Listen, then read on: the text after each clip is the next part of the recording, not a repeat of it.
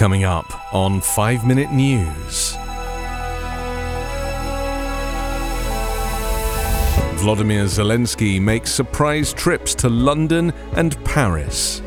Florida voter fraud task force case ends with split verdict.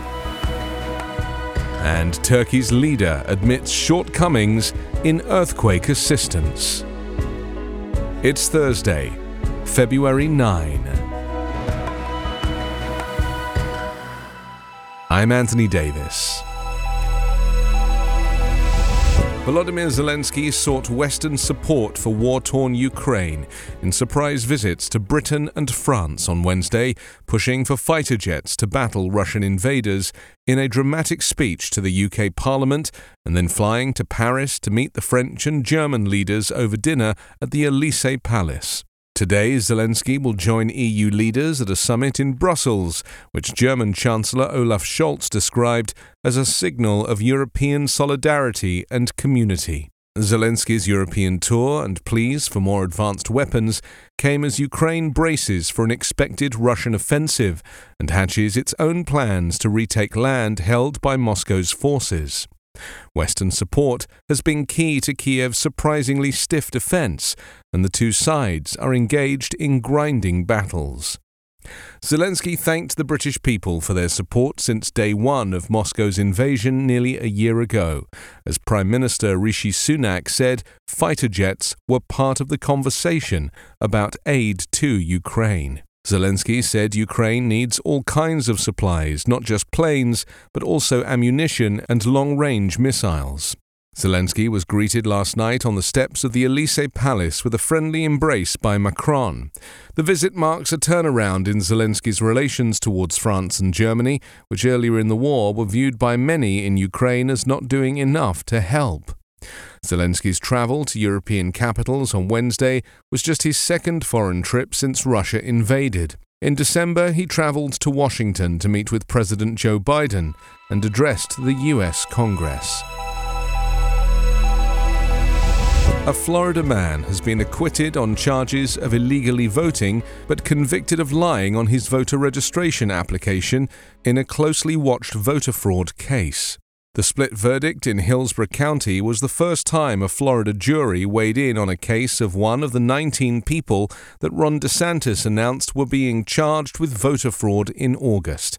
Nearly all of the 19 have said they did not know they were ineligible to vote and believed they could do so because they received a voter registration card from the state.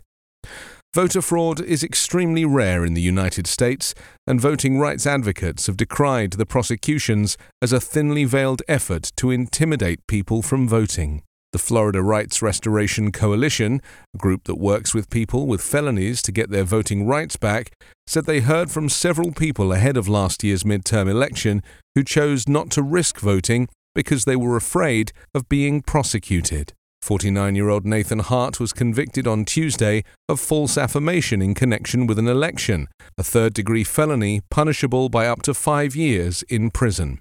Sentencing is set for the 27th of February. The conviction comes as Ron DeSantis is seeking additional personnel and funding for his Office of Election Crimes and Security, a new statewide agency that handled Hart's case. Florida Republicans are also seeking expanded powers for the statewide prosecutor to charge people for it. Three of the 19 cases filed this summer have been dismissed because judges ruled that the statewide prosecutor did not have the authority to bring the cases. But a new bill in the legislature would explicitly give the statewide prosecutor the power to do so.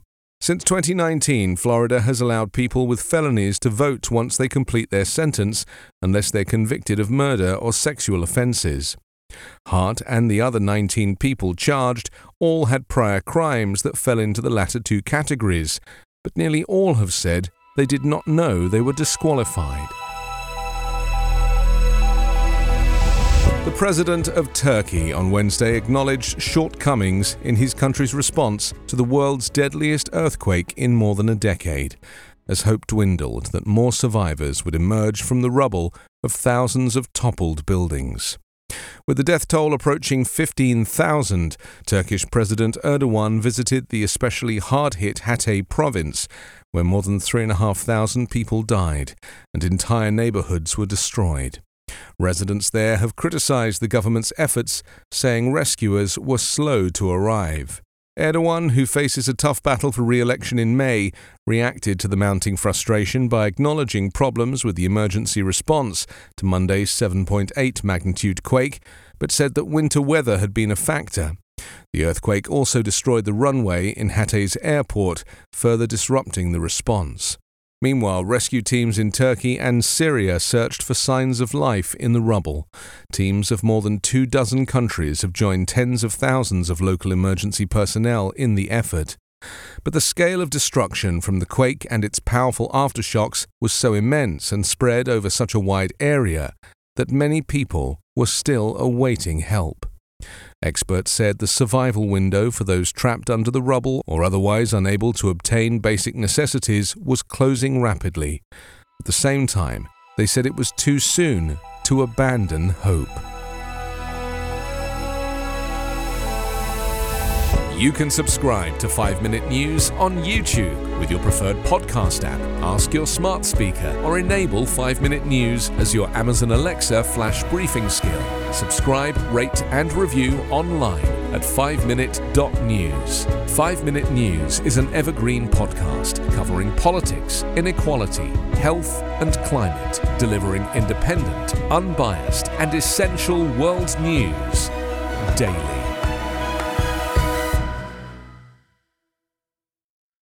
I'm Allison Holland, host of the Kennedy Dynasty podcast. Equipped with a microphone and a long term fascination of the Kennedy family, I am joined by an incredible cast of experts, friends, and guests to take you on a fun, relaxed, yet informative journey through history and pop culture. From book references to fashion to philanthropy to our modern expectations of the presidency itself, you'll see that there is so much more to Kennedy than just JFK or conspiracy theories. Join me for the Kennedy Dynasty podcast.